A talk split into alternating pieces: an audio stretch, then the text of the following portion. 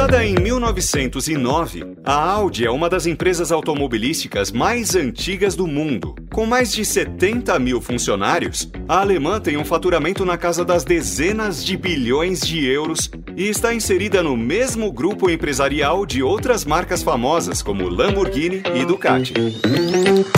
Neste Pixel Redondo, conversamos com Gerold Pilekamp, gerente sênior de produto da Audi Brasil, para falar sobre o futuro cada vez mais tecnológico da indústria automobilística. Como a tecnologia pode mudar o trânsito? Quais são as vantagens de ter um automóvel conectado? Por que é importante investir em inovações tecnológicas automobilísticas? Qual é o futuro da Audi no Brasil? Tudo isso e muito mais.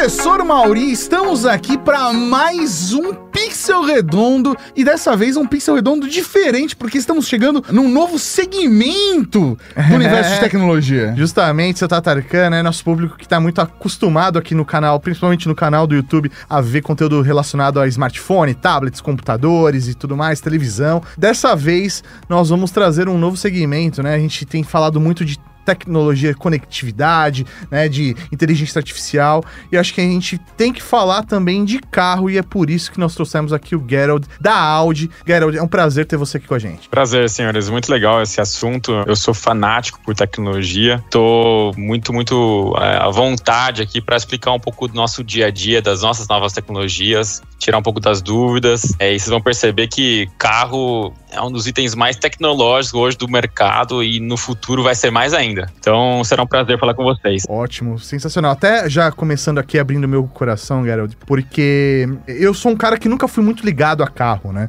Meu, sei lá, meu vínculo. Não, não, é, eu acho que é mentira, Mauri. Hum. Eu acho que você tá fazendo um comparativo. Não, não. Porque eu acho que comparado à geração dos nossos Sim, pais. justamente. Nossos justamente. pais são aficionados. É isso aí, não. De acordar Cara. domingo de manhã com a flanelinha. Pra limpar o ir carro. pra garagem, ficar lá ui, ui, limpando o carro domingo às sete da manhã. É. E é, eu adoro carro, mas eu não tenho essa fixação, né? Justamente, sei lá, meu vínculo maior é muito mais, sei lá, com tecnologia móvel do que de fato com carro, né? Mas, né, você sempre tem aquela sua primeira paixonite, toda paixonite que todo mundo Ah. tem na escola, né? Você lembra daquela sua primeira paixão? E eu lembro, né, quero compartilhar aqui, abrir meu coração, do primeiro carro que eu olhei e de fato eu me apaixonei por ele. E ele foi um Audi. É verdade. Eu nunca tive um objeto de desejo de carro Aham. até o Audi TT. É, Então, justamente, foi o Audi TT. Eu fui numa concessionária com meus pais, né? Eles estavam, na época, cogitando pegar, se eu não me engano, um, um A3, né? Só que aí, a gente chegou na concessionária, tinha aquele Audi TT cabriolê ali. conversível. Maravilhoso.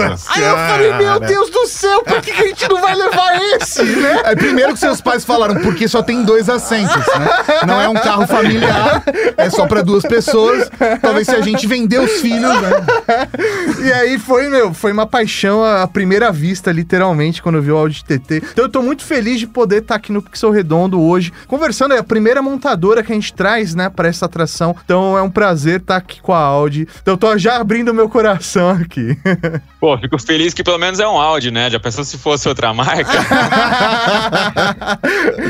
Mas eu quero saber de você, como que você chegou na Audi? Fala um pouquinho aí da sua jornada, né? Como você chegou a vir trabalhar no mercado automobilístico. Automotivo, automobilística de corrida, Ah, mano. mas quem disse que você não corre com Ah, é Audi? verdade, tá bom. É verdade, é verdade. Faz os dois, faz os dois. Pô, minha, minha história na Audi já é, já é bastante antiga, né, pessoal? Na verdade, eu entrei na Audi como estagiário, com 20 anos de idade. Eu sou engenheiro, sou do interior de São Paulo, Itatibense. É, perto da região de Campinas, Jundiaí, e vim para São Paulo fazer faculdade na FEI, em São Bernardo. Morava aqui em, em São Paulo e fazia faculdade. E meu sonho, né, na verdade, é o meu primeiro contato com o meu primeiro carro foi um mini bug, né, quando eu ganhei quando eu tinha 9 anos. Foi o um carro que eu mais amei na vida, né? E o meu sonho, na verdade, ao invés de ser engenheiro, meu sonho, na verdade, era ser piloto de Fórmula 1.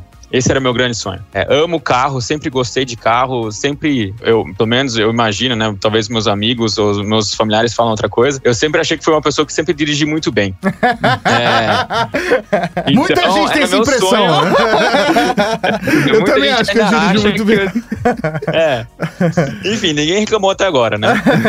Mas aí, enfim, por contas da vida, né? Acabei não conseguindo. Minha mãe não, não me incentivou muito a ser piloto de Fórmula 1, né? Toda mãe não quer que o filho assuma um esporte com tanto risco assim. Sim. E aí acabei indo para engenharia, que também era o meu sonho, porque eu sempre gostei de matemática, física e odiava ler livro, odiava. Então eu fui para, vou fazer uma coisa que eu gosto. Fui para a FEI, aí na FEI, eu lembro uma vez que eu tava passando um dia à noite na faculdade num painel de corredor, né, um, um corredor de painéis com vagas de estágio. E aí ele pintou uma vaga da Audi. É, eu falei, meu, eu não vou conseguir, cara. Trabalhar na Audi deve ser só os engenheiros da NASA. Eu não vou conseguir, eu não vou conseguir. E aí eu fui para casa, né? Cheguei em casa, falei, pô, mãe, que legal. Eu vi uma vaga de estágio na Audi. Era meu sonho trabalhar numa montadora, numa empresa como a Audi. Ainda mais que eu tenho referências, né? Meu, meu avô é alemão.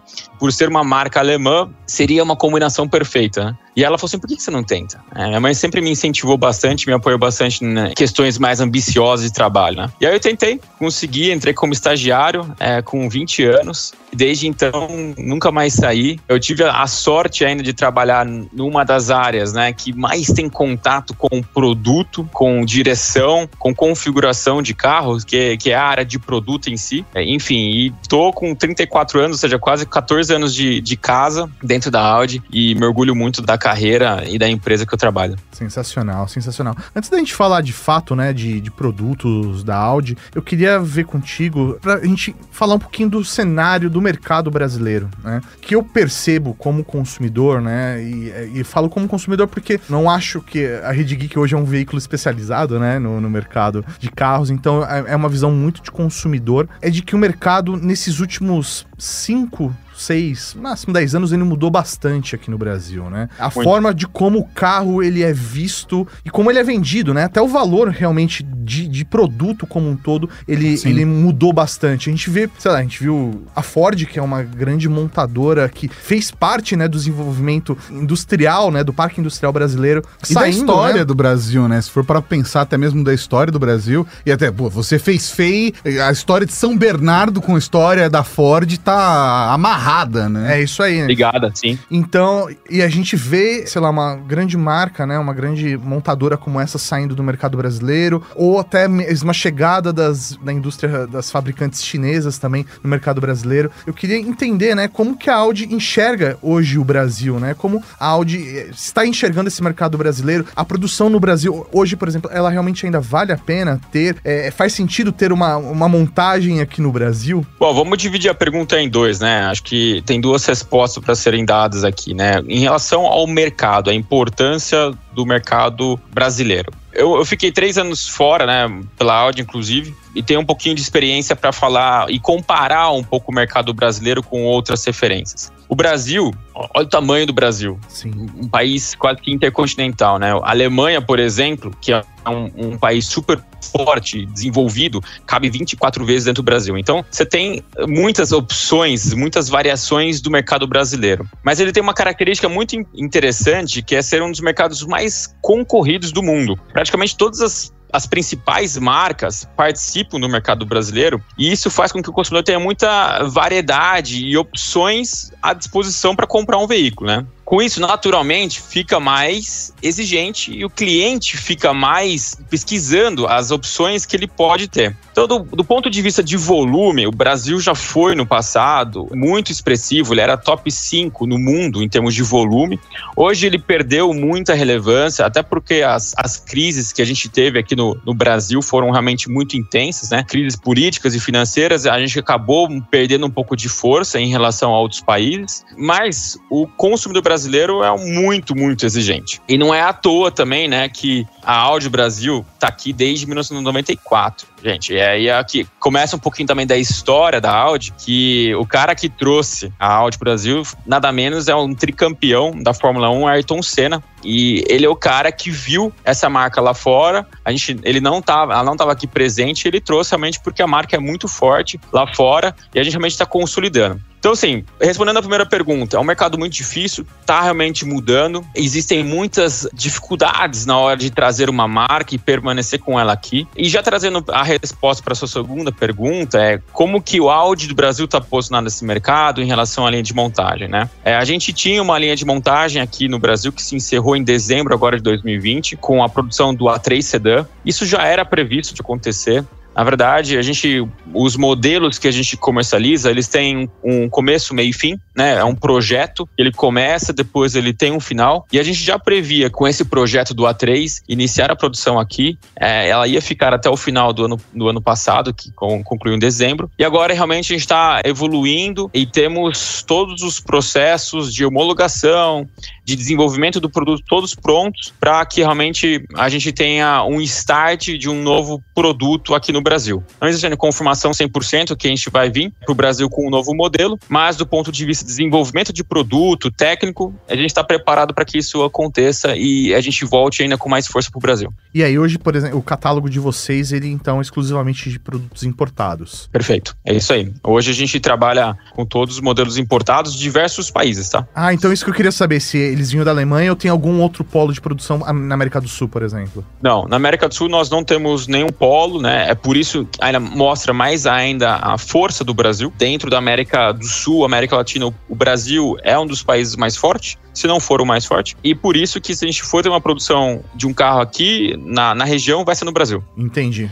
Isso mostra mais ainda mais a, a representatividade que o Brasil, a Audi do Brasil tem com a marca, né? E lá fora. Mas quando a gente está falando de carros importados, a gente tem mais ou menos que dois eh, grandes centros ou grandes hubs de, de produção de veículos. Um acontece no México, com a produção do, Q, do Q5, uhum. e na Europa, que está dividido entre Alemanha, Hungria e e, Bélgica, com diversos modelos. E existe também a produção na China, que daí ela é mais focada para o mercado chinês. Lá não existe a importação de nenhum outro ou a exportação de nenhum outro modelo para outros países. Então, os nossos carros que a gente comercializa aqui no Brasil são basicamente do México e da Europa. E aí, hoje, por exemplo, o desenvolvimento do, dos modelos, né? A gente vê muito, sei lá, as marcas fazendo modelos pensados no mercado brasileiro, né? Até porque eu imagino que, sei lá, uma autobahn na Alemanha não não, se compare com, sei lá, uma estrada no interior de São Paulo, às vezes. Né? Tanto pela quantidade de buracos numa estrada de São Paulo, quanto pela quantidade de faixas, por exemplo, que você tem em imigrantes que você não tem na Autobahn, né? Autobahn é duas faixas, com sorte três, com sorte três.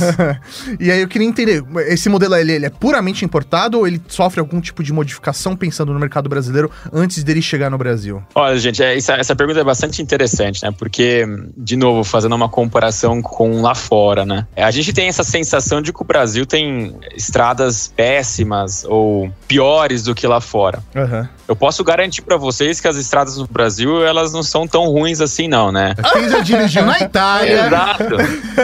Você tá, tá, descendo ali, você tá na Alemanha, tal, tá de boas. Pá, pá, pá, Alemanha, tranquilo. Pegou a Suíça, Suíça de boas. Veio tapetão, veio tapetão. Entrou na Itália, mas é impressionante. Você sabe que você entrou na Itália pelo buraco que você pegou. Pá, pá. Fala, Ih, entrei na Itália. Mas é isso, é isso mesmo. Você passou a divisa ali, o asfalto já muda. É. é.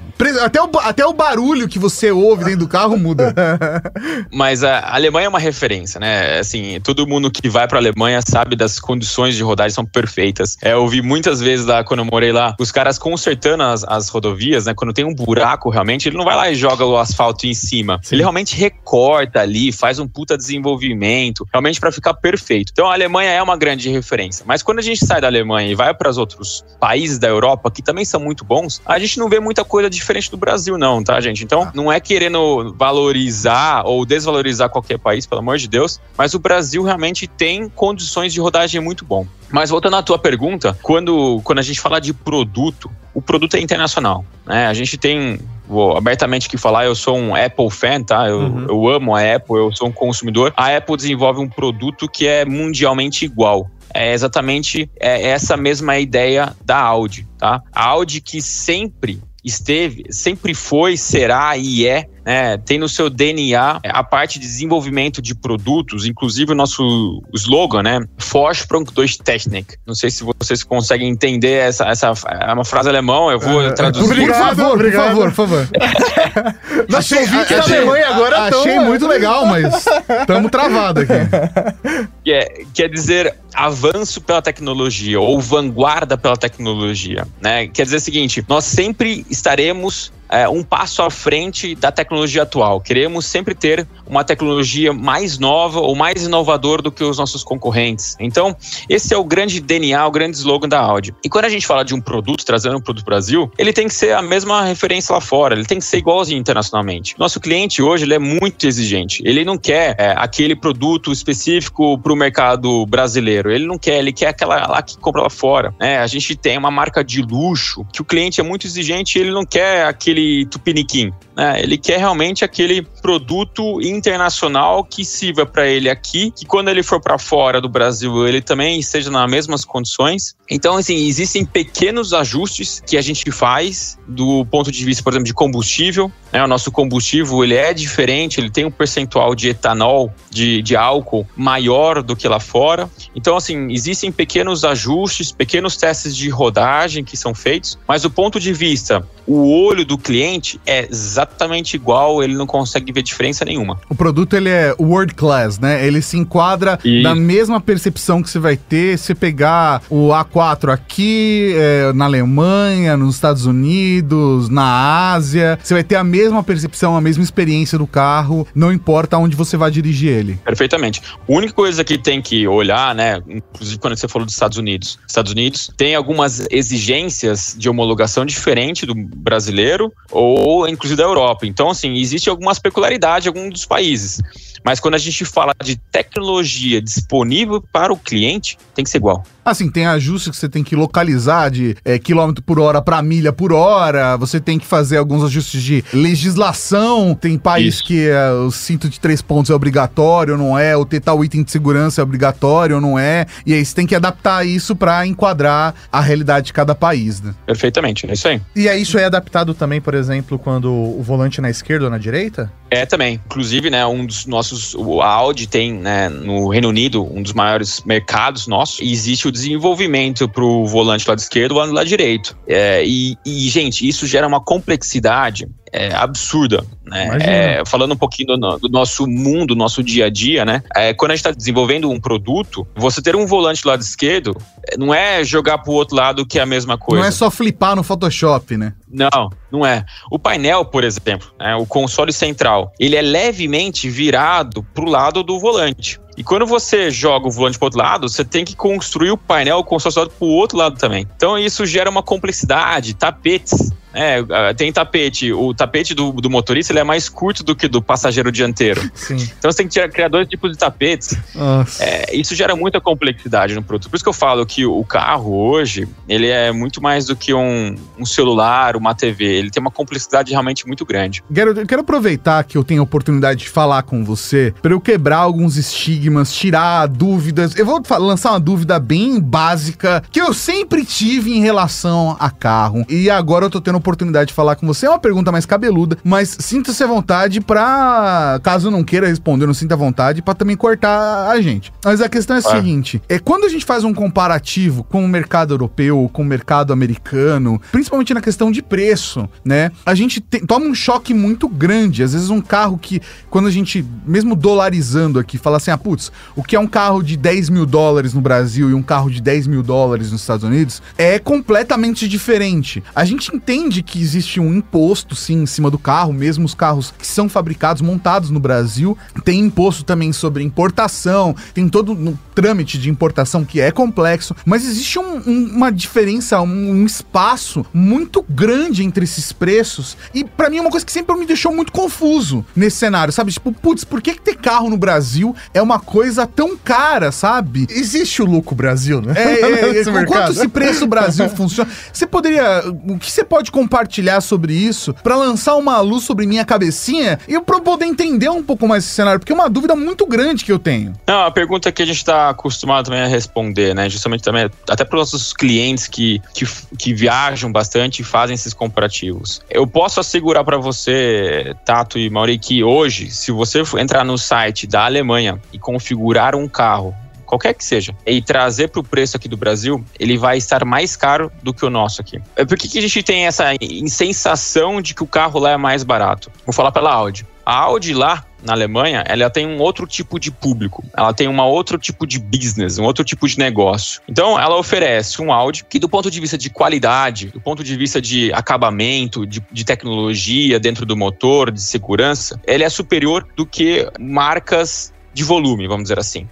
Só que existem inúmeros itens que podem ser adicionados ao preço do seu carro, são os opcionais, que vão tornando o carro mais caro lá fora, tô te falando, tá? Sim. E quando a gente traz essa realidade ou esse produto para o Brasil, inclusive é uma das, das minhas funções dentro do marketing do produto, é entender que o nosso modelo aqui no Brasil aquele mesmo que a gente fez é, lá na Alemanha, configurou lá no site da Alemanha, ele tem que ser mais equipado. Eu não posso trazer um carro pelado aqui para o Brasil e oferecer tudo como opcional. Por quê? Porque o cliente brasileiro aqui, ele é mais exigente. É, Sem contar que você aumenta a complexidade de toda a operação também de fazer... De customização, né? Tudo ser customizável, Exato. né? Exato, né? O brasileiro também tem uma ansiedade em querer sair da loja ali da concessionária já com o carro na mão. Então, assim, ele não vai esperar, ou ele não vai querer esperar mais tempo justamente para aquele carro que está na loja não ter aquele item. Então, o, o carro tem que ser um pacote Brasil, né? Que a gente fala, um pouco mais fechado, um pouco mais um pouco mais, muito mais completo do que da Europa. Então, se a gente pegar o pacote Brasil, ou seja, a lista de equipamentos que a gente tem em nossos carros hoje, colocar neles é, na Alemanha e ver o preço e, e transformar com, com o euro que está hoje de 6,40, deve estar uns 6,40 hoje, 6,30 É, Nossa, alguma, até um alguma coisa só assim, de falar. você vai ver que o, que o nosso carro ele é mais barato do que lá fora. Então, assim, a gente tem. Existia essa sensação na época, né? E ainda existe um pouquinho esse, esse- um pouco desse mito. Não vou falar que é igual para todo mundo, existem empresas que os valores não são iguais, mas é esse mito que os carros aqui lá fora são muito mais baratos. Não são. né? eles são muito parecidos. O, o que pesa aí é a quantidade de conteúdo, os motores que a gente tem, né? Quais são oferecidos lá fora, quais não são. Por exemplo, lá na, na Audi Alemanha, a gente tem A3 com motor 1.0. É, não, não encaixa no mercado nosso aqui. Então, assim, eu tenho que, no mínimo, ter um motor mais forte. O posicionamento da marca no Brasil é diferente. Perfeito. E a quantidade de volume que a gente faz na Europa também é diferente daqui. Então, assim, o cliente realmente ele é o mais exigente. Então, assim, não tô generalizando, não é para todas as marcas, mas falando da minha, da Audi, não é assim, é, vamos ganhar dinheiro em cima dos brasileiros. Não, muito pelo contrário. A gente quer que nossos clientes sejam mais satisfeitos, mais é, encantados, que eles realmente gostem dos nossos carros com tecnologia realmente que tem lá fora. E tecnologia legal, atrativa, pesada. Eu posso falar por mim, cara, que da mesma forma, você já deu a entender que você é do tipo que acorda às 7 horas da manhã no domingo pra passar a flanelinha no carro. É, mas eu não tenho essa relação e é uma coisa que eu vejo muito. Bem, no meu círculo de amizades, o Mauri falou, muitos dos nossos amigos, das pessoas que a gente convive aqui no dia a dia, tem um cenário diferente. A gente já começou, algumas pessoas da nossa geração, a enxergar o carro de uma maneira diferente. E eu acho que a gente já tá transicionando pra entender o carro de um jeito, um carro mais próximo de um serviço, né? Eu, eu acho que é natural. A gente cada vez mais tá vendo os produtos como serviço e a gente tá vendo montadoras já oferecendo, inclusive, carros como serviço, né? Sim. Como assinatura e tudo mais.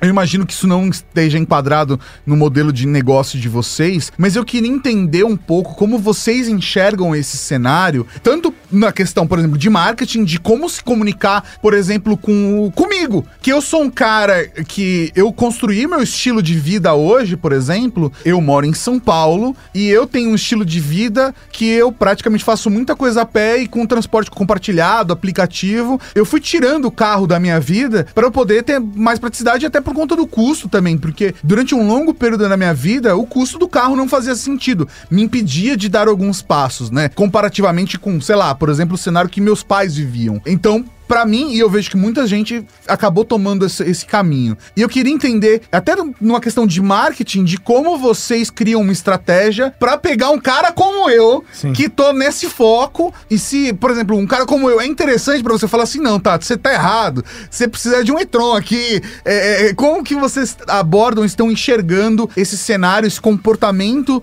do público? Excelente pergunta, porque encaixa muito com o cenário atual que a gente está vivendo, Tato. Na época dos nossos pais, eles não tinham os serviços de mobilidade urbana que a gente tem hoje. Com certeza. Na minha cidade, até hoje não tem. Itatiba, tô falando de uma cidade de 120 mil habitantes. Eu não tenho a quantidade de Ubers, de táxi que tem aqui em São Paulo. Ah, cara, eu tô falando da ABC. ABC, eu morei minha vida inteira no ABC. Você conhece o ABC. Cara, se você Sim. literalmente cruza aqui a, a, a, região aqui, cruza a Avenida do Estado e entrou no ABC, a partir do momento que você entrou em Santo André, São Caetano, São Bernardo, Mauá, Diadema, Ribeirão, eh, já são cidades que não têm a mesma mobilidade urbana. E eu tô falando de, dependendo do lugar onde você está em São Paulo, ah, é? e a, são cinco minutos de distância. São literalmente uhum. coisa de cinco quilômetros. Uhum. É muito perto. Sim. E você já não tem a mesma mobilidade urbana que você tem numa grande capital. Isso é verdade. Com certeza. E é por isso que a gente tem que olhar os dois lados da moeda. A gente tem que atender os dois lados da moeda. O cliente que está numa região que não tem essa mobilidade urbana e o cliente que está, como você. Então, se hoje tô lá num bar contigo, tá tomando uma cerveja, chega Pogueiras, meu, quero comprar um carro, mas, meu, não quero gastar, não quero fazer investimento, comprando um apartamento. Existe algum tipo de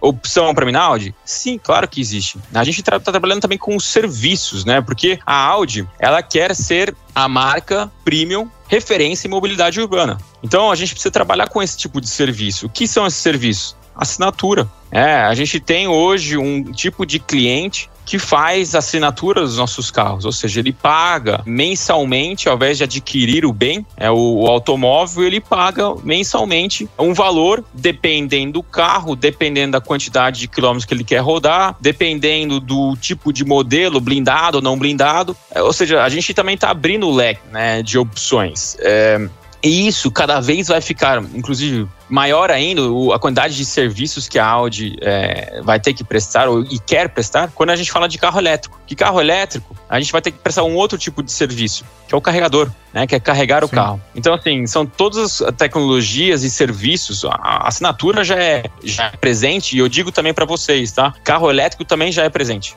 Ele não é o futuro, ele já é elétrico hoje. Mas é, cada vez mais a gente tem que intensificar esse nível e essa variedade de opções para o cliente para ele realmente sair encantado. Não adianta mais a gente pensar que o cliente vai na loja comprar um carro. O cliente, se ele for comprar um carro, ele vai comprar online. Ele vai ter muito mais é, quantidade de informações disponíveis para confrontar os nossos vendedores, os nossos consultores de vendas nas concessionárias. Vocês, gente, vocês devem, não sei quantos anos vocês têm, vamos deixar isso aqui em off. Ah, não, pode falar, Mas, é. cara. Eu tô com 36 e eu sou um consumidor chato caralho! Eu sou muito chato, cara. Eu sou muito chato. Eu sou o tipo de cara que eu, eu leio o manual antes de comprar produto.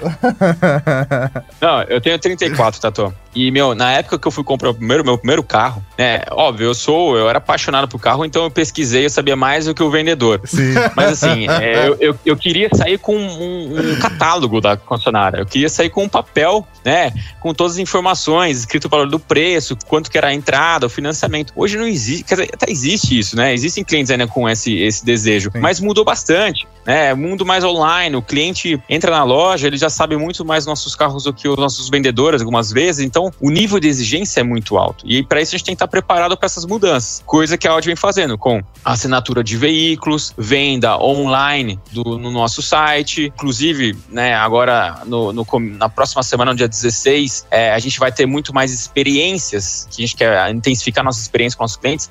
A gente vai agora no dia 16 é, lançar a House of Progress em São Paulo. Fica aí já meu convite para vocês, para todo mundo que está nos assistindo e ouvindo, a conhecer essa casa. Vai ser ali na, na Avenida Europa, uma casa de experiência de mercado, né? De experiência do produto, experiência da Audi, não só do produto em si, mas o que, que é a marca como um todo, o que, que ela pode oferecer para o cliente. Então a gente passa a não só vender carro, mas a gente passa a ser uma empresa é, com experiências em mobilidade premium para os nossos clientes. É, e é muito louco, né? Até trazendo essa, essa questão do, do da casa, né, que você colocou. Só para deixar claro pro nosso público, vai até dia 19 de dezembro de 2021, né? Mas o que me chamou a atenção nessa, nessa experiência que vocês estão gerando é a associação que vocês estão fazendo junto com os chefes de cozinha, né? Normalmente, sei lá, você vai pensar nos anos 90, né? Você fala é, velocidade e tal, você começa a fazer associações diferentes do que um chefe de cozinha, né? O, o, o carro. Então, essa questão do, do que é gourmet, do que é diferenciado diferenciado, né? Isso me chama muito atenção. E aí, é, queria entender co- como é essa escolha, essa decisão. É uma decisão global ou é uma decisão local? Brasil se vende Audi dessa maneira? Tem algumas peculiaridades locais, obviamente, né? Você falou do, do chefe de cozinha. O, o chefe de cozinha que vai estar lá é o Alex Atala. É o Alex é o número um, né? Aqui no Brasil, é referência internacional também em chefe de cozinha. Terem, teremos outros, né? O Léo Paixão, o outro é, chefe que está crescendo muito. Mas essa é uma decisão mais nossa, Audi do Brasil, de qual tipo de vínculo que a gente vai fazer da marca Audi com os nossos embaixadores, com outras empresas que a gente quer ser parceira, né? E existem, óbvio, as parcerias globais e existem as parcerias com os embaixadores locais. Uhum. Por exemplo, Lucas de Grassi, né? Lucas de Grassi é um brasileiro, corre na, na Fórmula E e era um embaixador da Audi global. É, Gabriel Medina, brasileiro, também foi uma escolha nossa da Audi Brasil ter parceria com ele. Então isso depende muito do tipo de parceria, do tipo de relação. É, existem outras empresas da Audi, portadoras da Audi, por exemplo, na Noruega, por exemplo, que eles preferem, ao invés de fazer um vínculo com um chefe de cozinha, vou fazer um vínculo com algum esportista na vela, por exemplo, sei lá. É, Sim. Que se comunique, né, com o target. Que, exatamente, que está mais próximo ali do, do cliente. Então é muito uma escolha da importadora, da Audi, naquele mercado em fazer essas escolhas. O Alex, cara, é uma referência, é o melhor chefe de cozinha e a gente quer, inclusive, trazer essa experiência para os nossos clientes de poder apreciar ali a comida dele junto com uma com o carro do lado ou junto com uma analogia ao carro. Então assim, vai ser muito legal, né? Eu tenho certeza absoluta que vai ser uma experiência fantástica aí nesses próximos dias para os clientes é, que vão até a House of Progress, né? Esse vai ser o nome da nossa casa. Casa da Progressividade. Eu queria falar um pouco sobre o Tron e sobre carro elétrico, porque eu acho que muita gente tem dúvida ainda. Primeiro que eu acho que as pessoas ainda estão é, num processo de tem muita dúvida, tem muita confusão, porque é uma parada que no mercado brasileiro ainda é muito novo. Apesar de a gente até recentemente ter falado no nosso programa sobre a história do Gurgel aqui, Sim. né? Da história do Gurgel, do, do, próprio Gurgel ter criado projetos de, de carro elétrico no Brasil Itaipu, e, e, o conceito, né? é, o Itaipu, e conceitos de carro elétrico já existirem desde a década de 60, 70, né? De fato, agora, por conta do avanço das baterias de lítio, a gente tem a, a tecnologia sendo aplicada para veículos automotivos. E finalmente gente tem um conceito sustentável disso, com autonomia, às vezes, superior a 400 quilômetros de distância, é, o que é muito bacana. É, eu queria tirar algumas dúvidas em relação a isso, porque eu acho que, primeiro, é um produto que chama atenção. Óbvio que quando a gente olha o produto de vocês elétrico, não, primeiro, não tem como não se apaixonar, é um baita produto, tanto olhando o acabamento, olhando o cuidado com o próprio produto, o target que vocês querem atingir com o produto e como vocês, Sim. pelo menos na minha percepção, estão se segmentando ele num, num, perfil como no Brasil, mas eu queria entender um pouco como que vocês enxergam o potencial do Brasil para carros elétricos, porque trazer um carro desse para o mercado brasileiro, vocês só trazem se vocês entendem que o Brasil vai ter Tem público, né? Público e vai ter potencial para ter um, um grid para poder recarregar esse carro, né? Por mais que o consumidor uhum. possa ter em casa, ele pode colocar lá um wall charge e vai poder carregar tudo mais, mas putz, ele precisa de um grid num posto, num shopping, num espaço público, que ele possa recarregar o carro também, às vezes numa viagem, numa estrada. Isso exige um processo que até na tomada de decisão do consumidor faz diferença. Eu queria entender um pouco como foi a tomada de decisão de trazer um carro elétrico para o Brasil e como que vocês enxergam esse cenário nos próximos anos. Mauri olhou pra mim Perfeito. com a cara até de é. orgulho. Assim. É, Nossa senhora, que pergunta. É, porque eu quero ter um carro elétrico. É ah, é, meu sonho, meu sonho é ter um carro elétrico.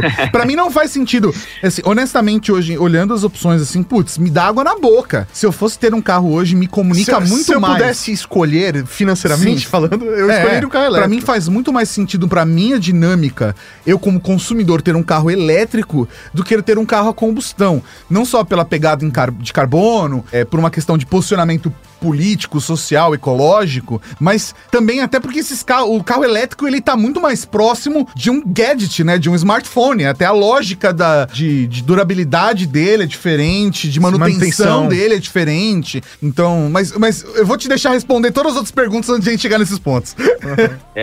Você é, acabou a tua pergunta, né? Qual que é o futuro do carro elétrico? não é futuro, é presente já, gente. E é fazendo também um comparativo com outros mercados, na Noruega, país de primeiro mundo, é, na Europa, vocês sabem que muitas tecnologias que são, que tem lá fora, ou que são presentes lá fora, é, a gente acaba chegando muito rápido aqui, mas sabe o que a gente pensa, né? Mas lá na Noruega, mais de 80%, 80, gente, dos carros vendidos lá novos são elétricos. Óbvio, o volume da Noruega total não é alto, mas 80% de um país. E é exatamente isso que você disse. É a descarbonização. O carro elétrico ele tem é, muitos benefícios para o consumidor e principalmente para o meio ambiente. Eu não sou pai de família ainda, mas eu tenho uma sobrinha linda que, assim, o que eu mais quero é que quando ela for velha, ela se orgulhe das atividades que nossa geração fez, Com né? Para não ter um problema. Eu acho que esse que é o maior benefício e a gente, a gente tem é, muito que fazer, muito que trabalhar, muito que explicar, muito que quebrar esses mitos de que o carro elétrico é um problema. Não, o carro elétrico é uma solução.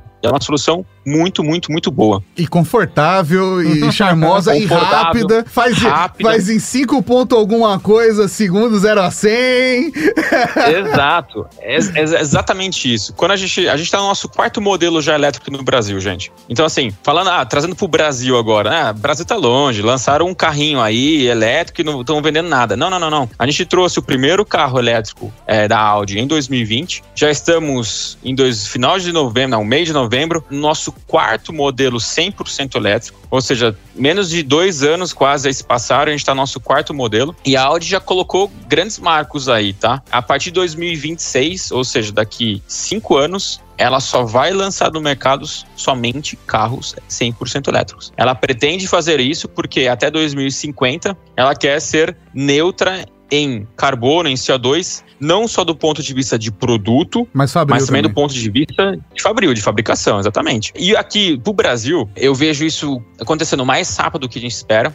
E eu vejo o Brasil ainda mais potencial de ser um país 100% elétrico. Porque a nossa, o nosso sistema de produção de energia, ela é muito limpa. Não é igual na China, que é o uso do, do carvão para gerar energia elétrica. Nossa energia é muito limpa, né? Na, na geração das, das hidroelétricas, ela é muito fácil e muito limpa. Ela não tem poluição ali praticamente. E o Brasil, Amazônia verde, né? Fernando Noronha combina muito com essa parte sustentável. Vocês viveram a época da pandemia, o começo dela, a quantidade, a redução drástica que foi de carros na rua, a qualidade do ar que se melhorou muito, né? A, o nível de poluição sonora que melhorou muito. Então, assim, tem muitos benefícios. Mas quando a gente fala de produto em si, né, acho que é a pergunta que, que, que vocês querem mais saber aqui do carro, carro elétrico, ele é bom de sustentabilidade, ele é bom de custo, porque o custo de, do quilômetro rodado dele é um terço do carro a combustão. Ele é esportivo, porque o carro elétrico tem um torque, ou seja, força muito rápida, não tem aquele leque, turbo leque que a gente chama, que a hora que você pisa no acelerador no carro convencional, até o motor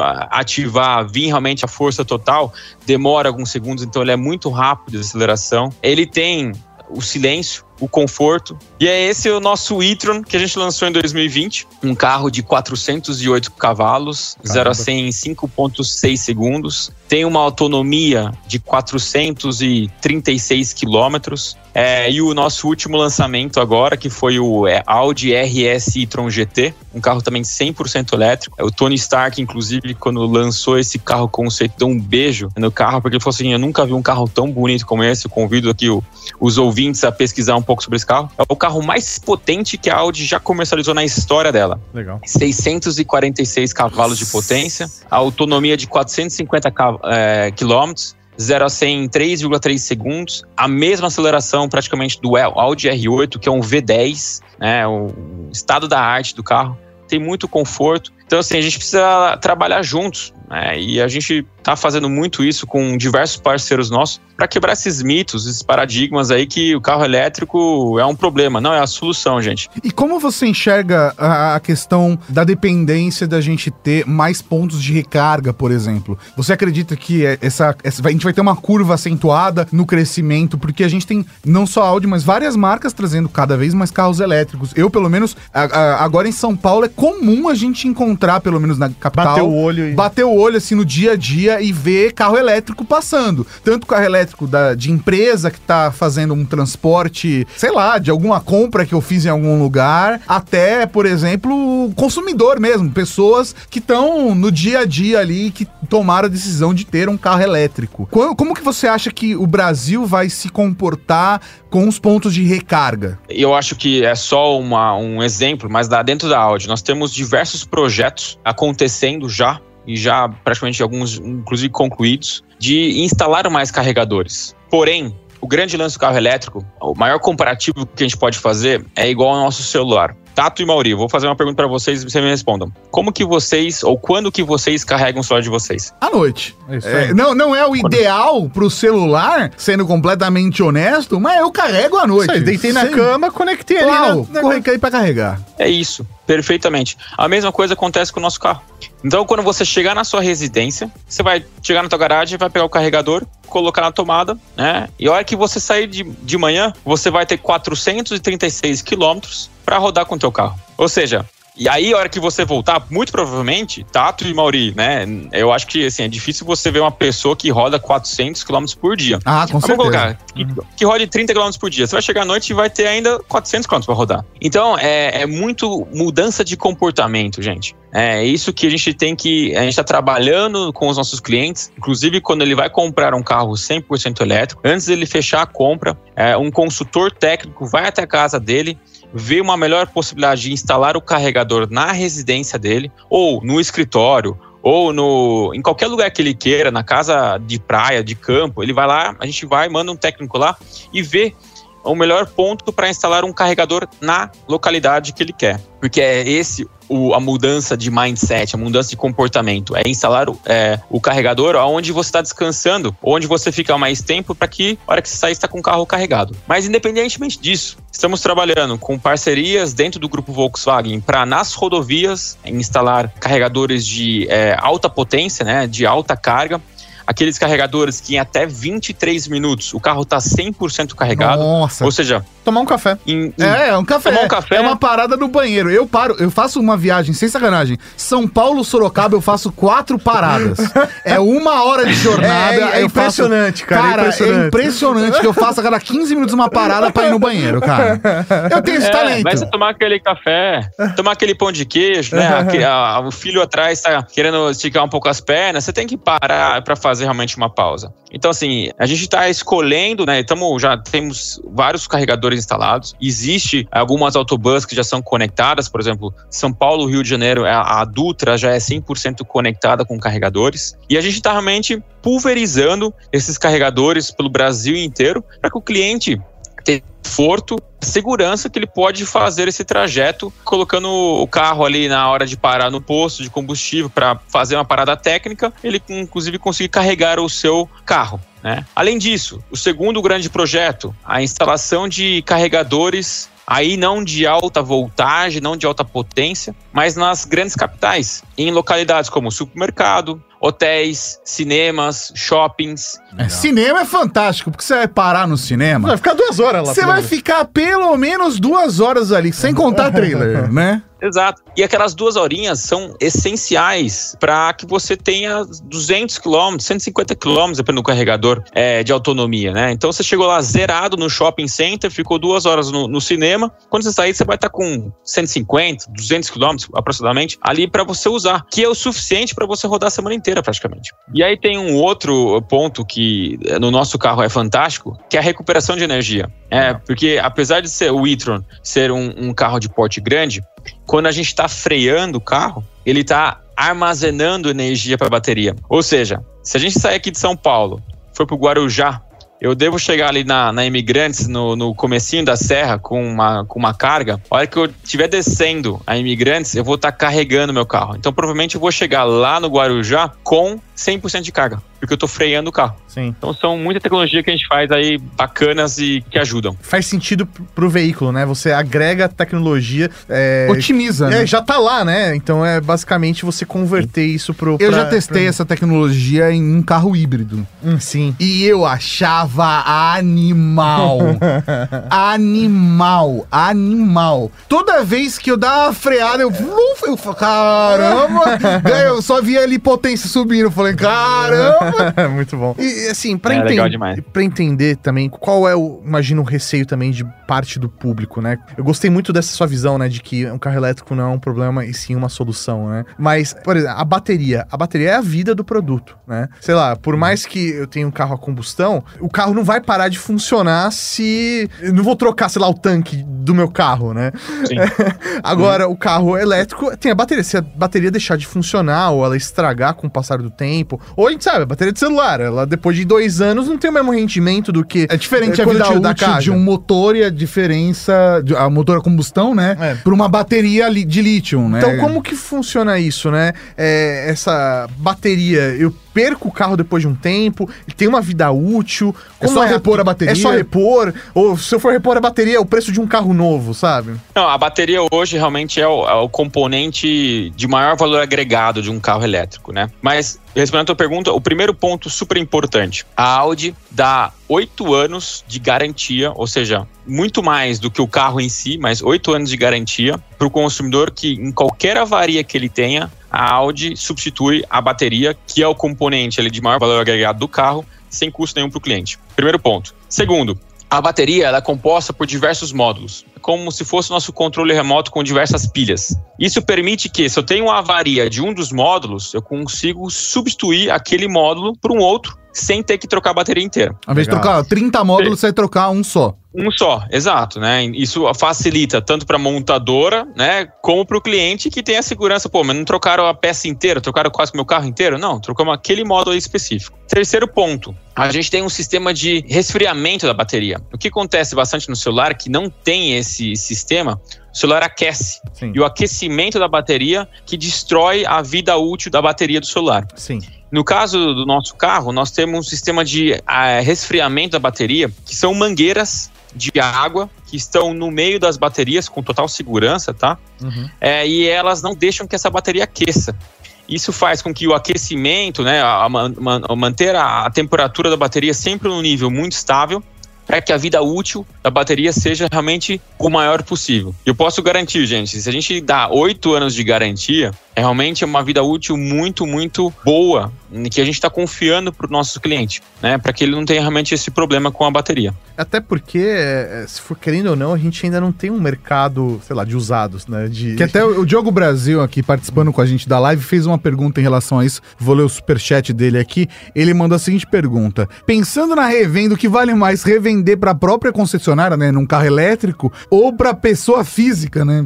Quando a gente chegar no momento É. de começar a trocar o carro, porque, putz, é natural, você comprou um carro. A gente ainda tá muito Daqui a nas cinco primeiras anos, gerações, né? Putz, daqui a cinco anos. Você comentou que daqui a cinco anos a Audi só vai trazer carro elétrico. Então, daqui a cinco anos, se a pessoa comprou um e-tron, com certeza, daqui a cinco anos ele vai comprar outro carro elétrico de vocês. Qual seria a lógica? Eu vender pra vocês de novo, revender pra uma concessionária da Audi ou revender pra um consumidor final? O que, que você acha que vale mais a pena?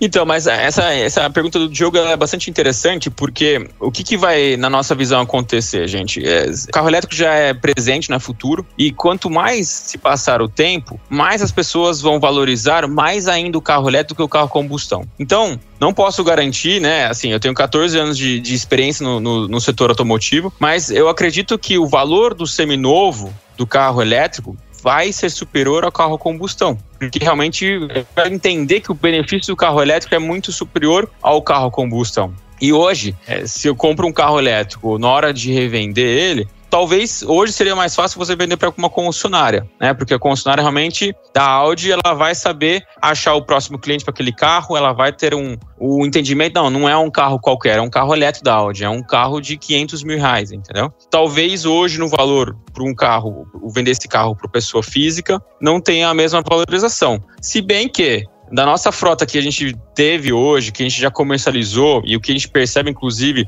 nos sites né, de revenda de carros seminovos, os carros estão realmente com preço de valorização bons, né, não são desvalorizados. Então, assim, eu não temeria esse mito, né, esse, esse, esse problema. Diogo, compre um áudio com a gente e eu posso garantir que o valor de revenda vai ser bom ainda. Sensacional, fantástico. Você falou, garoto, que o, o, carro elétrico ele não é futuro, ele é presente, né? Mas e o carro autônomo? Como que ele tá? Como tá o mercado de carros autônomos, desenvolvimento? Até o pessoal do, do Estadão, né? Fez uma matéria em relação ao A8 de vocês, né? Classificando como um dos carros mais tecnológicos à venda hoje no mundo, né? Então eu queria entender como que tá essa, essa questão, né? Essa, essa disponibilidade para o público em relação ao carro autônomo e o quão realmente isso é presente ou não, é mais futuro o carro autônomo. Essa é uma das tecnologias que, que eu acredito que ainda não é presente, uh, apesar de a gente ter algum, alguns sistemas de é, automação já presente nos nossos carros. É, mas o 100% autônomo é um futuro um pouco distante ainda, tá? É importante, né, como tá falando, lembrar que a gente tem níveis de automação, né, níveis de direção autônoma, Legal. que vai do 0 ao 5. Isso não significa também que a gente vai pular do 0 para o 5 da noite para o dia, mas sim a gente vai evoluindo e vai realmente chegando lá. É, então, como eu falei, hoje já existem alguns níveis de automação, né, de carro autônomo, e a gente tem, inclusive, no carro no A8 e no e-tron também esses, esses, sistemas. Mas pensando no futuro, né, eu acho que essa tecnologia realmente vai ser futura e todos os nossos carros serão 100% autônomos. A gente tem, inclusive, é, dois carros que a gente lançou, o Skysphere e o Grand Sphere. Esses dois carros realmente são 100% autônomos, 100% elétricos. E esse aqui é o grande legal, né, o grande diferencial desse, desse tipo de tecnologia, que é eu apertei um botão, o volante e, o, e as pedaleiras elas entram para dentro. Legal. E realmente eu posso descansar 100%. Eu não preciso me preocupar com o trajeto que o carro está fazendo. Mas obviamente que isso é um nível de ao carro autônomo 5, né? Quando eu realmente não quero voltar a dirigir, eu aperto o botão, o volante sai do painel, a pedaleira volta ali está presente, eu consigo acelerar, frear, dirigir meu carro como um carro convencional. Né? Então é, eu posso tanto delegar a, a responsabilidade para o carro como um todo, e enquanto isso eu faço uma reunião, eu tomo um vinho, Desculpa, vinho não pode tomar porque tô ainda dirigindo um carro, depois não posso dirigir. Você né? pode, pode, tomar Mas cerveja sem álcool. cerveja sem álcool, isso aí. Ou, né, eu posso assumir a responsabilidade do carro, como é hoje, e dirigir um carro normalmente pelas cidades. Mas isso, gente, demanda tempo. Eu não acredito que vai ser do dia para noite isso realmente. Até porque aqui a gente tem a parte de responsabilidade, a parte de trânsito ainda mais aqui em São Paulo, que algumas vezes é um pouco mais caótico, né? Isso é um, é um futuro ainda um pouco distante pra gente. Não, faz sentido, faz sentido. A gente também falou, né, que no, no, programa você citou a pandemia, né, de como isso mudou a forma até como a gente com, utiliza o carro, né, como diminui poluição, poluição é, sonora também, né? Mas eu queria entender como que foi para a Audi a questão da pandemia, não só em relação à importação, né, já que hoje vocês basicamente importam os carros, mas também na questão da produção, né? Porque a gente viu que isso afetou diversos mercados, principalmente na, na construção de chipsets e tudo mais, que hoje, querendo ou não, carros, eles são smartphones com rodas, né? Ali, querendo ou não. Uhum. Então, queria que você desse um, uma visão da Audi em relação a esse período de pandemia, por favor. Foi um período de muito aprendizado, né? A gente teve diversas mudanças estratégicas e decisões importantes que foram feitas aí ao longo desses quase dois anos aí, mas que aceleraram também, de certa maneira, algumas, algumas coisas que a gente esperava que fosse acontecer mais de maneira mais tardia, né? Por exemplo, carro elétrico. A, a pandemia, pra gente, acelerou a nossa estratégia de comercializar mais carros elétricos. Acelerou também o ponto de vista de relacionamento com o cliente. E cada vez mais a gente quer estar próximo e gosta de estar próximo com o nosso cliente, porque, meu, é uma oportunidade às vezes que única de você fazer isso, que ninguém sabe o dia de amanhã. É, então, eu que estou 14 anos na Audi, tenho muitos clientes que compraram a, o carro deles quando eu era estagiário e continuam comprando e me mandando mensagem. Então, assim, é cada vez mais legal de estar vivenciando e próximo desses clientes. Então, a gente também mudou é, diversos processos que a gente tinha interno, diversos estratégias de eletrificação, de reduzir realmente a parte de CO2 para Audi. E tem também o lado negativo de toda, de toda a crise, de toda a pandemia, que é essa parte dos semicondutores. A gente foi afetado com essa parte, faltam componentes, mas em toda vez que faltou um componente, que faltou é, algum tipo de tecnologia que a gente não pôde trazer, a gente sentou com o time lá que nós temos de vendas, produto, é, jurídico, finanças, para entender qual é a melhor situação ou qual é a melhor solução para o nosso cliente. Então foi feito é, meio que a quatro mãos, inclusive participação dos, dos concessionários, que são parceiros muito importantes para a gente, para ver como que a gente pode ainda assim atender o, o nosso cliente. Então, ligamos para todos os clientes, ó, você comprou um carro com a gente, na hora de produzir, infelizmente a gente não consegue produzir o carro com essa tecnologia. É, podemos continuar ainda assim produzindo o carro sem essa tecnologia ou você prefere aguardar e esperar o próximo momento para comprar esse carro? Então, assim, essa proximidade com os nossos clientes Sim. trouxe esse tipo de oportunidade para do limão fazer uma limonada. Não foi fácil, perdemos somente volume de vendas, mas a gente está realmente tentando é, fazer disso o melhor e principalmente trazer transparência para o nosso cliente é, e trazer a satisfação e encantamento com eles. É, acho que isso realmente faz muita diferença, né? Você poder olhar nos olhos e, e ter esse contato próximo, né? Você poder explicar e, e, não fingir que aquilo tá acontecendo. É uma realidade e a gente tem que se adaptar a ela. O mercado todo tá lidando com e isso. E o mercado todo tem que lidar com isso, né? E o consumidor, infelizmente, acaba colhendo também as consequências disso. Então, acho muito legal você trazer, né, essa postura da Audi de jogar na real, não só com o consumidor, mas também com toda a sua cadeia e de, de atuação, né? Na, na produção, escritório e também a concessionária. Muito legal, muito legal mesmo. Cara, assim, Garo, de verdade, a gente poderia ficar aqui mais 10 horas conversando. É, mas vai ter promoção de Black Friday, de, não, de não, não, não, A gente vai, a gente vai discutir sobre Rede Geek, embaixadores de, de e-tron no Brasil. Que isso, pelo amor de Deus. Eu preciso de um e-tron. Eu quero um com 90% de desconto que eu não posso pagar ainda. Não, 90% vai ser difícil, mas é, eu vou até falar depois pro Rafa aqui, pra nossa assessoria, para ver se a gente consegue realmente emprestar um carro para vocês. É assim, a gente precisa, junto com todos, né? E vocês são do meio, são peças fundamentais pra gente para quebrar esses mitos, gente. Eu convido todo mundo que tá nos ouvindo aqui a quando andar num carro 100% elétrico, a probabilidade de você querer voltar para um carro a combustão é quase que nula, né? Você só de não ter que parar no posto, puta coisa chata de parar no posto, abastecer. eu, ainda mais com o combustível agora, quase 7 reais, gente, é um absurdo. Mas assim, sentou no carro elétrico, se for Audi vai ser mais ainda, vai se apaixonar, não vai querer trocar não. Eu tô sentindo que você vai lançar uma maldição contra mim. ah, é? Nunca mais! Eu não vou conseguir me livrar dela, né? Mas olha, a gente aceita aqui para fazer um teste e a gente gente faz não só um teste, mas faz review. Não, e faz, compartilha a nossa experiência mesmo. Eu acho que é, isso que Legal. você falou, pra gente quebrar essas barreiras de que isso pode ser um problema e que não, na verdade não, isso tá, só tá melhorando a experiência pro consumidor e pro planeta também, né? Então, eu acho que a gente poder mostrar isso pro nosso público faz todo sentido mesmo. Fala com o pessoal da assessoria para pegar agora o final do ano. Pô, a gente, faz o recesso, faz viagem. É, normalmente a gente fica, normalmente a gente fica 10 dias quando a gente testa carro, né? É, e putz, é, no mínimo. Pegar, aí, pegar o recesso já facilita. Vai ficar mais chuchu, beleza. Perfeito.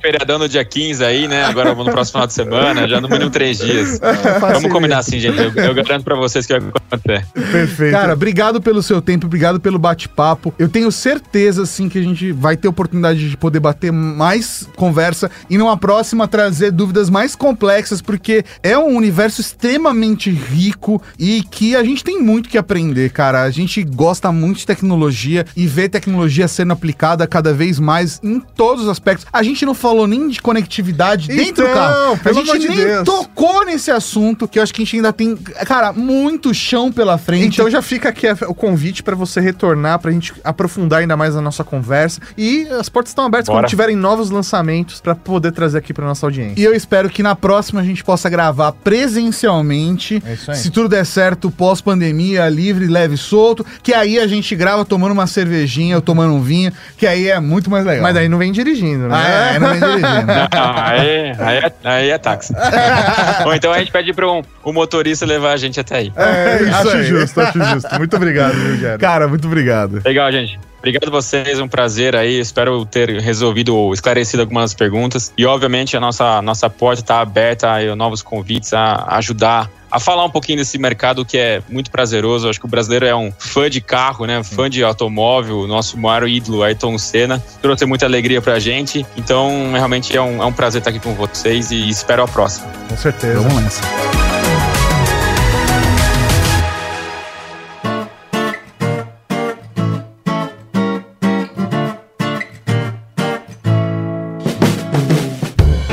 Você gostou desse podcast? Compartilhe ajude a Podosfera a crescer.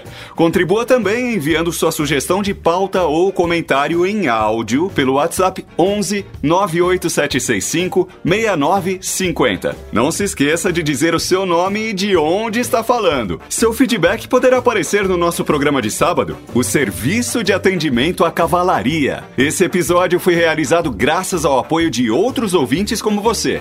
Para saber como apoiar nosso trabalho também, acesse redgeek.com.br barra apoio. Direção e apresentação Tato Tarkan e Professor Mauri. Produção Laura Canteiras e Letícia Martim. Pauta, pesquisa e texto original Fernando Baroni, com a voz de Raul Rosa, arte de Di Tardelli e a edição divina de São Eduardo. Conheça todos os nossos podcasts procurando Rede Geek em seu agregador favorito ou em redgeek.com.br.